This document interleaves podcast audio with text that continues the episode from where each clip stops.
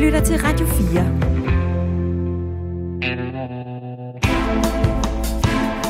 Sverige som kultur er mere social, hvor Danmark er mere individualistisk.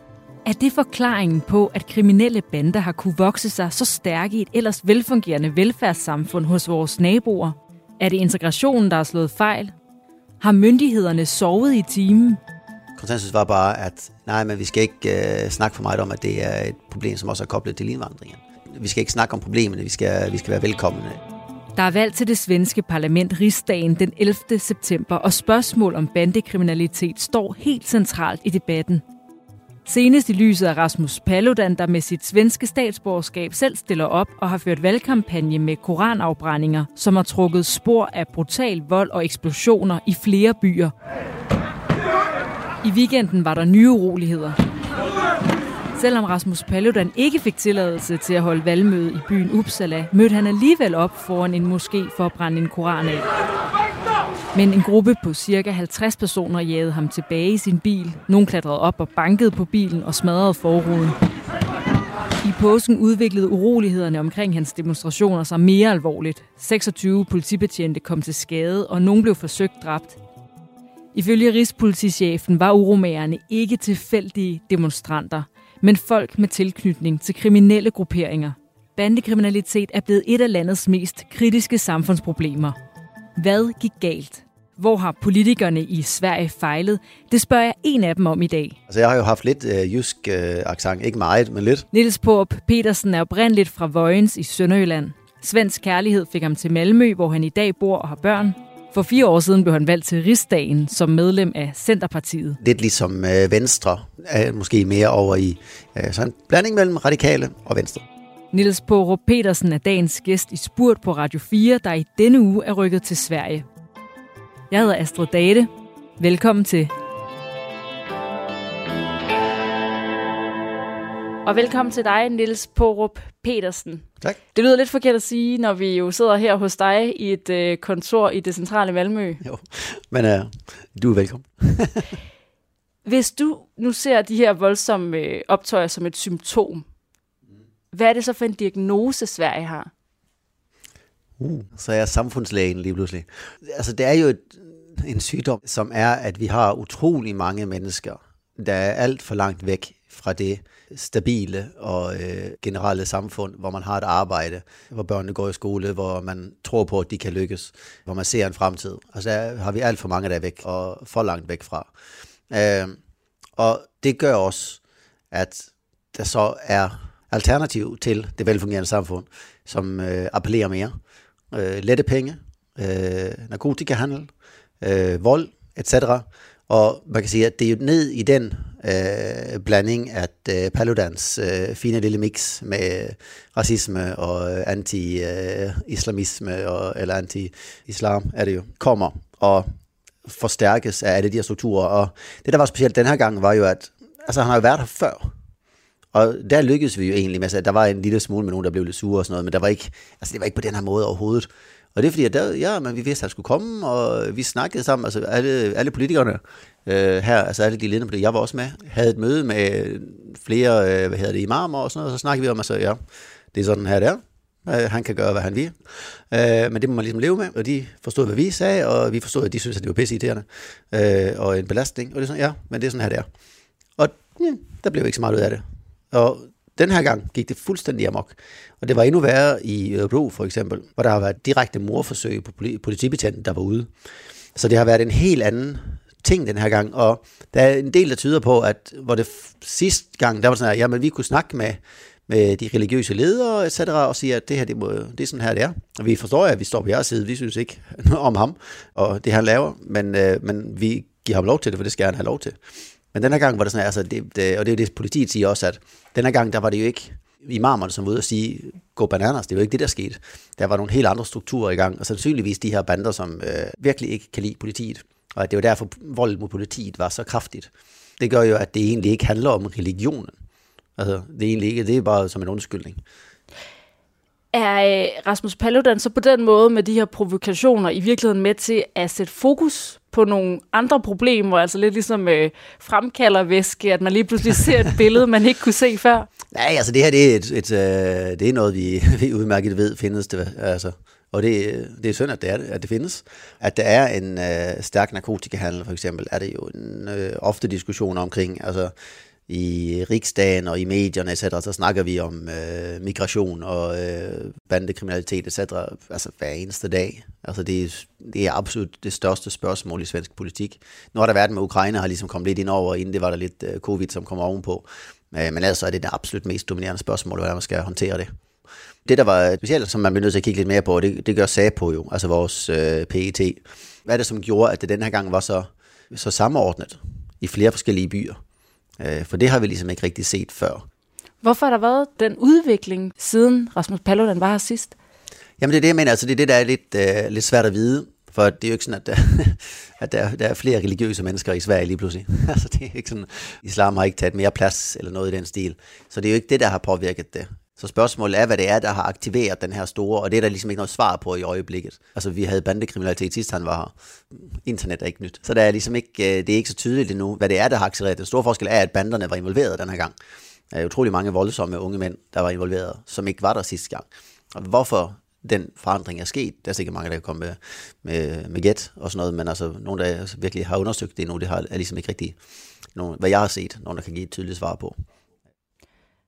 Har optøjerne på Paludans demonstrationer været med til at lægge et yderligere pres på at finde nogle løsninger på bandekriminaliteten? Ja, men det har det jo. Altså, det, det kommer jo naturligvis op igen, altså øverst på dagsordenen. Så vil jeg sige, at den, den, har, den har været ret meget, og der er jo sket utrolig meget. Altså, for en, en fem, seks, syv år siden, der havde Sverige ikke en retspolitik, der var i fase med de problemer, som vi så. Og det er noget, som til eksempel her fra Malmø også øh, mig selv har presset på, for eksempel øh, lovgivningen omkring våben. Fordi at hvis man blev taget med en pistol, så kunne man nemt komme ud igen. For man kunne bare sige, at det er min, og så når man kom ind til domstolsforhandlinger et halvt år efter, så siger man bare, at det er ikke min, og så var det veldig svært at dømme en, og man kunne gå ud på gaden indtil da. Og nu kommer man, bliver man øh, automatisk i varetægtsfængsel, hvad det hedder, så at man er væk fra gaden, indtil det er, man bliver dømt, eller ikke dømt. Men sandsynligheden for, at man bliver dømt, er meget større, når man ikke kan gå rundt og ændre på ting og sager. Så der er masser af sådan nogle små ting, øh, også store ting. Vi har meget hårdere straffe. Politiet har fået et meget større værktøjskasse at arbejde med. Meget nemmere at aflytte. Øh, alle sådan nogle ting. Så utrolig meget er sket de seneste øh, syv otte år. Og det gør, at nu har vi egentlig så den politik, der behøves for at tage lidt bedre fat i det her. Men det kommer til at tage rigtig lang tid. For det er utrolig stærke strukturer, som har fået lov til at vokse alt for stærkt. Det bliver ikke taget seriøst nok til at starte med. Rasmus Paludan mener jo, at der er grupper i Sverige, som ikke respekterer ytringsfriheden. Har han ret i det? Øh, absolut. Det er der sikkert også i Danmark. Hvis man, skulle, øh, hvis man nu skulle tale om et ansvar, ja, ja. Hvem har så det? Jamen altså, det kommer jo an på, hvad man mener. Hvad, ansvar for hvad? Hvis man har ansvar for dem, der begår vold lige nu, jamen det er jo den, der begår vold, der har det ansvar. Det er ligesom ikke noget at diskutere. Begynder du at kaste med sten på politiet, fordi der er nogen, der er en idiot, der vil brænde en bog. Der er der ligesom ikke noget som helst andet ansvar end dit. Så det er veldig enkelt. Det der så er, det er jo, jamen der er jo overordnede strukturer, som ikke er, som de skal være. Og det er klart, der har politikken har jo altid en eller anden, på en eller anden måde et ansvar for, hvordan samfundet ser ud. Det har alle, der bor i et samfund også. Altså, når du skal ansætte folk, hvis du ikke gider ansætte folk, der har en mørk hudfarve, så har du også en del af ansvaret. Altså, der er jo utrolig mange mennesker, der har små dele af ansvaret, men det overordnede er naturligvis. Og det er jo en del af det, man tager på sig, når man går ind i politik. Man får et overordnet ansvar for, hvordan, hvordan øh, samfundet udvikler sig. I meget er det jo absolut øh, politikens ansvar. Øh, både den nuværende regering og tidligere, øh, absolut.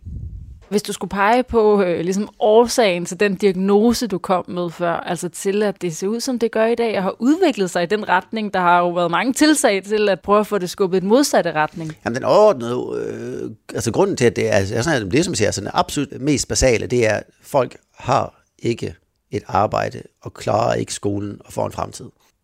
Gang på gang kan man se, hvis børn ikke klarer skolen, så altså de kan komme videre og få et ordentligt arbejde, et cetera, så øger sandsynligheden for, at de kommer ind i bandekriminalitet med omkring ti gange.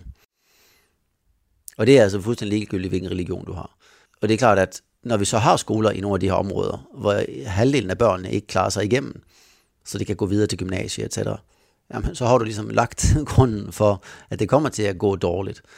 Lige nu, så er det sådan, altså hvis du går ud i visse dele af omkring Herregården, for eksempel her i Rosengård, som er et lille område af Rosengård, for stor del af Rosengård er fejl ligesom, men ja, men så hvis du går ud, så er der masser af børn, der løber rundt ud om aftenen, blandt andet fordi, at der er nogle forældre, der får for mange børn, øh, og har små lejligheder, et cetera, så de løber rundt om aftenen udenfor i for stor omfatning. Dem, der er derude og bestemmer om aftenen udenfor, jamen det er ikke øh, Guds bedste børn.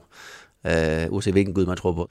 Og det gør, at de bliver let trukket ind i det der. Og det er også en struktur, ja, men der er ikke nogen enkle løsninger. Altså der er mange, der siger, jamen det er indvandrernes skyld.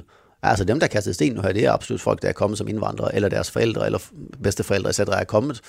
Absolut. Og der er især modstand mod at brænde en koran, havde naturligvis været mindre, hvis folk ikke havde troet på øh, koranen. det, det, det tror jeg alligevel, man kan sige.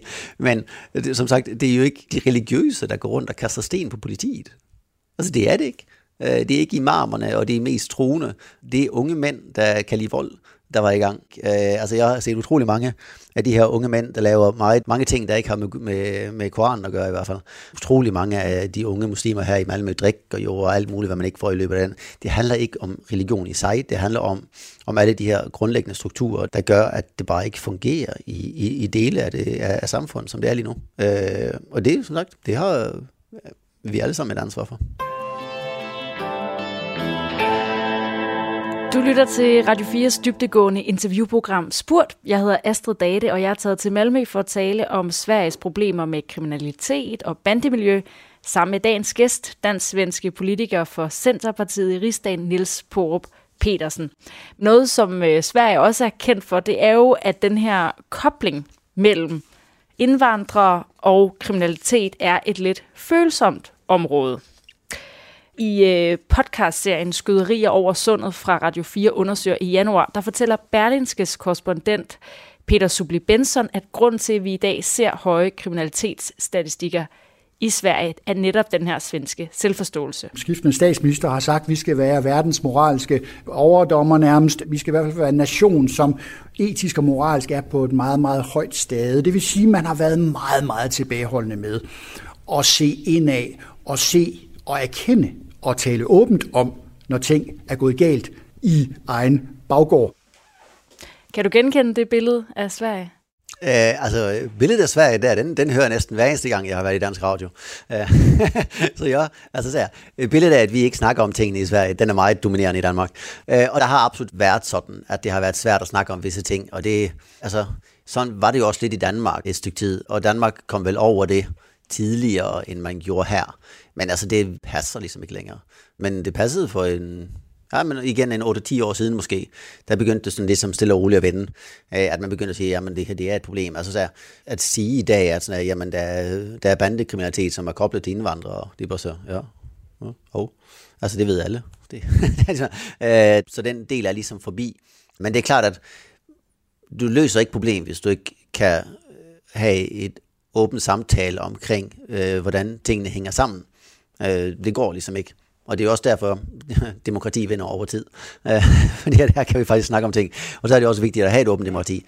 Det, der, det som jeg synes er vigtigt, er jo, at man kan kombinere, at man kan snakke om tingene, og hvordan de hænger sammen, uden at man behøver at tro, at alle folk, som ser ud på en bestemt måde, eller kommer fra et bestemt sted i verden, er dumme i hovedet. Og den del håber jeg jo, at vi kan holde fast i lidt bedre her i Sverige. Hvad var det, man har været, eller hvad er det, man har været så bange for i Sverige, som man ikke har været bange for i Danmark i den her debat? Jamen altså, øh, Sverige som kultur er mere øh, social. altså, hvor Danmark er øh, på visse måder i hvert fald mere individualistisk, og også generelt lidt mere konservativt på mange måder. Det er sådan lidt, øh, ja, specielt. Men som gør, at i, i Sverige så flytter debatten sig mere, hvor, hvor alle de går samme spor. Hvor det er i Danmark, er det, er det nemmere sådan, at der er nogen, der siger imod os stort og offentligt og på møder, et cetera. Sådan, at der er ligesom lidt mere sådan, uh, anti-establishment, eller så er, der er flere mennesker, der, der går imod den rådende vej generelt og mere åbent, uh, end hvad der generelt er i Sverige. Og det gælder ikke bare på det område, det gælder på alle områder. Og så jo mere dominerende den er, eller hvor, jo mere vigtig den er, jo sværere er det jo at stå uden for den her sociale norm, som der er, så gør, at den her ensidighed bliver endnu mere øh, dominerende. Hvor kommer de forskelle fra, tror du? Det er svært at vide. Øh, altså, noget af de ting, jeg ser, som måske kan gøre det, men jeg kan virkelig ikke sige, at det er sådan, øh, det er for eksempel, altså, hvis du bare kigger på erhvervsstrukturen. Danmark er en masse små landbrug- og handelsfirmaer, som gør, at selve arbejdsmarkedsfunktionen, et cetera, bygger på, at det er mere skiftende. Det går op og ned, du bytter arbejdsplads, ændrer dit liv, du ændrer, hvad du laver, et cetera. Sådan noget.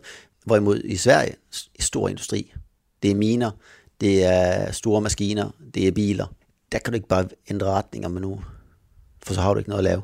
Du bliver nødt til at have langsigtede planer, du bliver nødt til at have alle sammen med.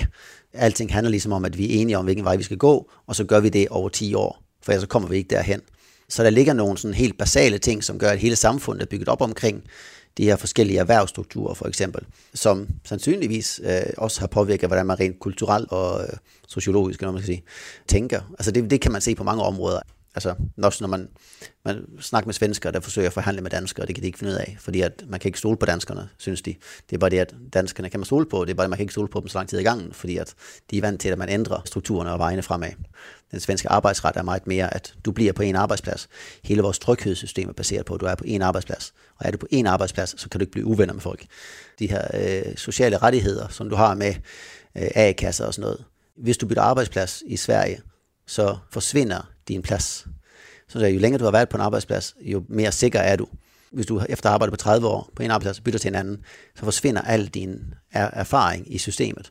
Det vil sige, at bliver du uvenner med folk, når du har været nogle steder tyve år, så forsvinder dine sociale rettigheder. Det er klart, sådan nogle ting påvirker jo, hvordan du ser på diskussioner og muligheden for at bryde ud fra konsensus og alting og sådan noget. Så jeg tror, det er meget sådan noget, egentlig påvirker de overordnede strukturer i samfundet. Hvordan kan det her konsensusbaserede land, som jo, man kan sige, man kan også tale om, at det jo er en øh, smuk tilgang, vi skal alle sammen være enige og sådan noget, men hvordan kan det have været en forklaring på, at Sverige ikke er blevet givet til at håndtere bandekriminalitet i dag? Ja, men det, altså det som, altså, hvis konsensus havde været, at det der, det gør vi noget ved, så havde det været super meget bedre. Konsensus var bare, at nej, men vi skal ikke øh, snakke for meget om, at det er et problem, som også er koblet til indvandringen. Og så blev det det, at du sagde, at vi skal ikke snakke om problemerne, vi skal, vi skal være velkomne, et cetera. Og så var det det, der var i fokus. Og så var der nogen, som løftede, og vi har også været med at løfte nogle af problemerne. Men det gør jo så, at så lod man dem ligge lidt ved siden af et stykke tid, øh, mens man snakkede om, hvor vigtigt det var, at man faktisk var et velkommende land, og at indvandring absolut kan bidrage positivt, og det gør det jo. Altså indvandring bidrager til Sverige utroligt positivt generelt, og så er der nogle små problem, eller det er jo et stort problem, men ved en lille del af, den lille del af befolkningen, der er kommet, som er superstore, øh, og den bliver man også nødt til at tage. Og nu når alle siger, at det skal vi gøre noget ved, så jeg gætter på, at, at Sverige kører hårdt på der i mange år. Du lytter til Spurt, som er Radio fires dybdegående interviewprogram. Jeg hedder Astrid Date og befinder mig i Malmø hos dagens gæst. Det er dansk-svenske politiker Niels Paarup-Petersen, der er medlem af det svenske parlament Rigsdagen for Centerpartiet. Voldeligheden har en anden skala her i Sverige. Det er det eneste land i Europa, hvor antallet af skuddrabte er steget de seneste tyve år. Og det betyder også, ifølge jeres eget kriminalpræventive råd, at landet topper listen over flest skuddrabte per indbygger i Europa. otte ud af ti skudepisoder er også bander- og rockerelaterede. Og nu har vi lige talt om, hvordan det måske har været svært at tale om de her problemer, hvad der var årsagen til dem. Vi havde partiformand for Konservative Folkeparti herhjemme, Søren Pape Poulsen, i Radio fire Morgen, og han er ikke bleg for at give sin analyse af, hvad der er Sveriges problem. Det er jo en ukontrolleret indvandring, der har ført med sig meget stærke bandegrupperinger, klaner, folk, der styrer boligområder, der er næsten vagter for at køre ind øh, politiet, hvor der er steder, de ikke kan komme i Sverige. Det er, jo, det er jo sådan set svenskernes egentlige problem. Det er, at de skal til at tage et kæmpe opgør med den forfejlede indvandringspolitik, de har haft i, i mange år. Kan du øh, bakke op om det, at øh, det skal det at tage et opgør med en mangeårig forfejlet indvandringspolitik i Sverige?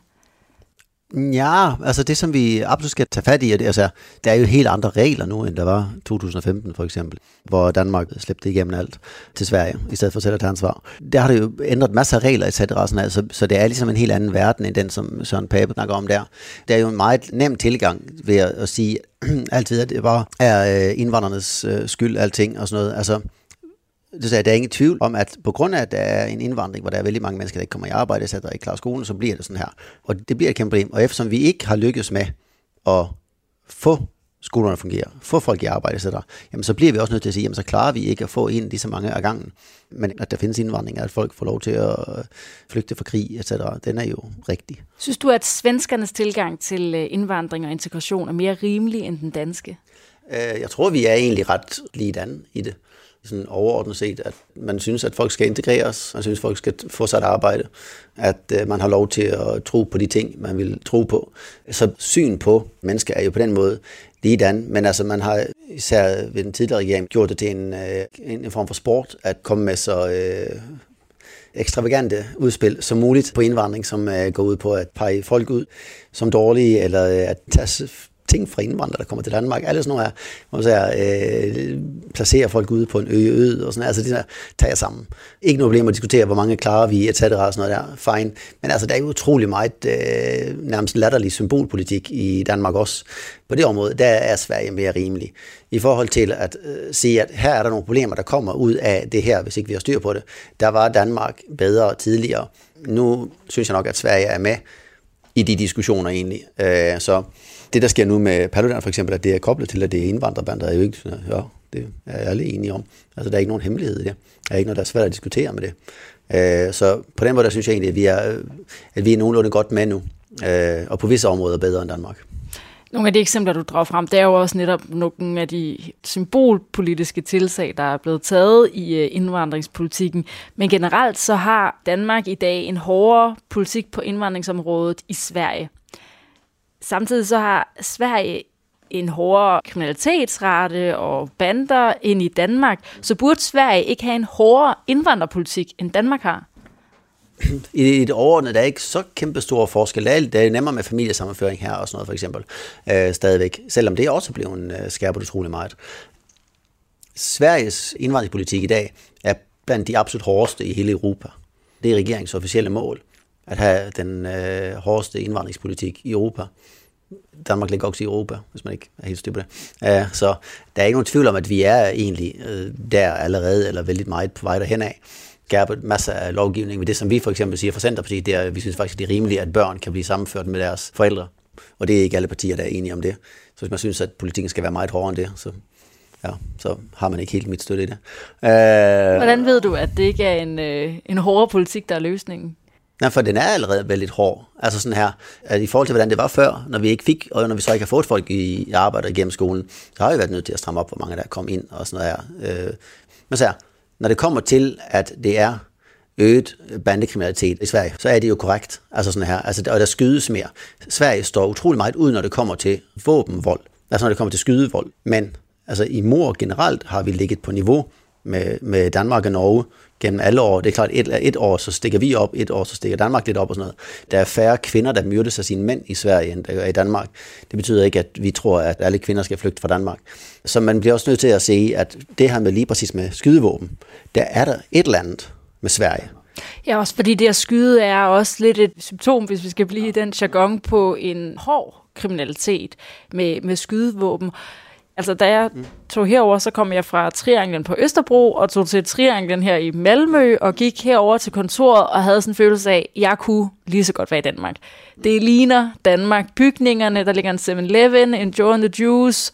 Det eneste, der måske er forskellen, det er jeres øh, vejskilte. De er røde med gul baggrund, og i Danmark er de røde med hvid baggrund. Så man har jo følelsen af, vi er utrolig ens. Og derfor er det også interessant at se på det, hvor der er forskel. For eksempel det med skyderierne. Altså, hvorfor er det, at Sverige har så meget mere bandekriminalitet end i Danmark og flere skuddrab? Det er derfor, altså spørgsmålet omkring, hvorfor skyder banderne i Sverige, når de ikke gør det i Danmark? Altså, det er jo utrolig interessant. Der er bare ikke nogen, som jeg har set, som kan forklare. Altså, du kan ikke forklare med, at folk skyder med, at folk er indvandrere. Der er masser af indvandrerbander i Danmark og i København, hvis ikke folk har opdaget det. Black Cobra kom fra København til Malmø og skabte de første indvandrerbander her, som rigtig havde, var dominerende, for eksempel, af den nye form for bander. Så det er jo ikke det, at folk, altså, at der er bander som med indvandrere i, som gør, at folk skyder i Sverige, for det gør de ikke i Danmark i lige så stor omfatning. Så der er et eller andet andet, der gør det. Øh, og det er klart, at hvis der først er nogen, der begynder at skyde, jamen så behøver du også at have en pistol, og så behøver du at forsvare dig. Never bring a knife to a gunfight, ligesom. Og, og derfor accelererer det jo. Øh, men altså, der var jo bander, der, altså rockerbanderne af, henrettede hinanden på Kastrup Lufthavn, øh, skød bazookaer inde i Københavns gader. Altså, det er ikke sådan, at Danmark ligesom er en eller anden form for paradis, hvor folk går rundt og hopper glade igennem gaderne. Men siden da er der jo så blevet vedtaget, ja, en masse bandepakker. Præcis. Præcis, og det er jo det, som også er kommet nu i Sverige, at der kommer flere og flere ting. Og det er derfor, det er jo, men altså, der er jo også gået lang tid siden rockerkrigen. altså, og det er det, der, der er spørgsmål her. Altså, har vi gjort det, der behøves nu? Jeg tror, altså, der er jo sket utrolig meget på lovgivningsfronten de seneste par år. Altså med, at du bliver automatisk øh, smidt ind i fængsel, hvis du har, et, har en pistol, hvor du tidligere kunne gå ud med det samme. Øh, strafferne, politiets værktøj, et, eller hvad de kan lave, et cetera er utrolig meget udviklet. Og det er det, hvor jeg så er. Og det, det giver naturligvis ikke effekt dag et. Altså det gør det ikke. Det tager tid. Lang tid, men altså, vi er ved at bygge nye fængsler, fordi der kommer flere folk ind, et cetera. Sådan så der sker utrolig meget. Hele det lovgivende apparat og rets- og dømmende apparat, et cetera får så mange flere penge for, at de skal kunne følge med i alle dem, der bliver taget lige nu. Så der er jo sket utrolig mange ting. Men så, så, så hvornår kan man dog så se, om det her det rækker? Jeg ved ikke, ti år? Der, der, der kommer jo til at blive lavet mere frem til det naturligvis også. Det, vi diskuterer jo stadigvæk nye ting øh, omkring, altså hvordan skal man, øh, skal vi have anonyme vidner, og sådan, det indførte man i Danmark, det har ikke gjort nogen forskel overhovedet, øh, samtidig som det har undermineret en basal retsprincip, for eksempel, så er man, det skal vi måske ikke. Øh, men det er, jo, det, er jo, det er jo lidt på detaljen. Øh, vi, skal, vi skal have bedre program stadigvæk for afhoppere. Det er et kommunalt øh, ansvar her i Sverige. Det behøver nok at blive nationalt, sådan som jeg ser det, fordi at især i de mindre kommuner, hvor banderne også findes, har utrolig svært ved at håndtere det. Malmø kan klare det, og Stockholm kan klare det. Men altså, der, er, der er masser af sådan nogle ting, hvor vi bliver nødt til at fortsætte udviklingen naturligvis, men den store sådan her opfatning, som der ofte er i Danmark med, at vi snakker ikke om tingene i Sverige, altså den er, den er væk. Da vi talte i telefon i går, der sagde du, at det her det er dansk radio, og det eneste, vi gerne vil høre, er, at indvandrerne er problemet. Du har ikke... Hvorfor tænker du, at vi, at vi gerne vil høre det i Danmark? Har jeg haft ret, eller har jeg haft ret? Jamen, dine spørgsmål viser også det. Nej, men det er for, det er det billede, der er. Altså, Sverige er et land, hvor der ikke er styr på indvandrerne, og derfor er der bandekriminalitet. Altså, det er den, det er den danske historie om Sverige. Er det en rigtig historie? Nej, altså det er det også. Men det er absolut ikke den eneste historie. Altså, der har jo været det, som vi har snakket mange gange nu, at der har været en diskussion, som ikke rigtig har ført ordentligt, øh, omkring, at vi for at kunne stoppe det. Men altså, det er noget, vi er forbi, og nu snakker vi om problemerne. Jeg vil gerne have, at vi kan snakke om problemerne, uden at man øh, peger folk ud, og øh, vi behøver at have en øh, sådan her basal, racistisk eller øh, antimuslimsk øh, agenda. Øh, samtidig som vi kan snakke om, at ja, der er bande Øh, kriminalitet, som er koblet til indvandrerbander. Altså, man, man, kan, man kan snakke begge dele, uden at man behøver at koble dem sammen. Øh, så så, så det, det håber jeg jo, at, at Sverige kan lande lidt, øh, lidt bedre, hvor vi tager fat i problemerne, øh, men også øh, ser, at øh, man ikke skal dømme folk bredt, for at der er nogen, der er idioter. Øh, der, der, der håber jeg, at vi lander bedre, end øh, hvor jeg synes, at Danmark helt har landet. Altså, ghetto, ghetto-pakken for eksempel. Altså, det er fuldstændig absurd.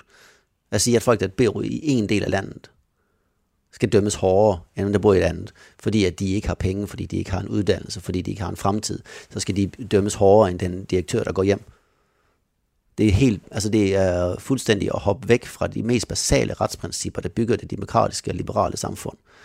Hvad hvis det er det, der gør, at der ikke er folk, der bliver skudt ved en fejl, fordi de står midt i en bandekrig? Er der noget som helst, der tyder på, at det er sådan? Hvis vi sammenligner statistikkerne mellem Danmark og Sveriges bandekriminalitet. Hvad siger du? Altså de statistikker var jo også anderledes inden. Altså, ja, altså bandepakken, altså der er masser med bandepakker, der er masser af ting, som man gjorde rigtigt, men lige altså det, det er jo der, hvor man siger, at jeg har ikke noget problem med, at der er bandepakker og alting og sådan noget. Som sagt, vi har skabt utrolig meget lovgivning. Men altså at du skal blive, altså hvis det var sådan, at straffet i sig, forventninger om straf, gjorde, at du lød blive, eller lød være med at slå en eller anden menneske. Altså, det gør man ikke, for det er et affekt. Så, og dem, der planlægger morderne, som det jo er inden for bandekriminalitet generelt, de er også fuldstændig ligeglade med strafniveauen. Det, som er fordelen med strafniveauen, det er jo, at man hiver dem væk lang tid. Men det er jo ikke sådan, at de lader være med at skyde, fordi de kommer femten år i fængsel for ti år i fængsel. Det virker gennem, at den menneske, der har myrdet, ikke er på gaden i fjorten år. Niels Paarup-Petersen, dansk-svensk politiker, bosiddende her i Malmø, medlem af det svenske parlament for Centerpartiet. Tak fordi du var med i Spurt. Ja, selv tak. Det var hyggeligt. Jeg hedder Astrid Date, og du kan finde en stribe af de her halve timer i Radio fire-appen, hvor du også kan følge programmet, så du får det seneste afsnit lige så snart det udkommer. Vi går i dybden med magthavere, meningsdannere og eksperter og gør os umage med at stille de underbelyste, men ofte mest relevante spørgsmål. Hvis du har inputs eller feedback, så kan du fange os på spurt bindestreg radio fire punktum d k. I næste uge inviterer min kollega Kasper Harbo en ny aktuel gæst i studiet for at blive spurgt. Tak fordi du lytter med.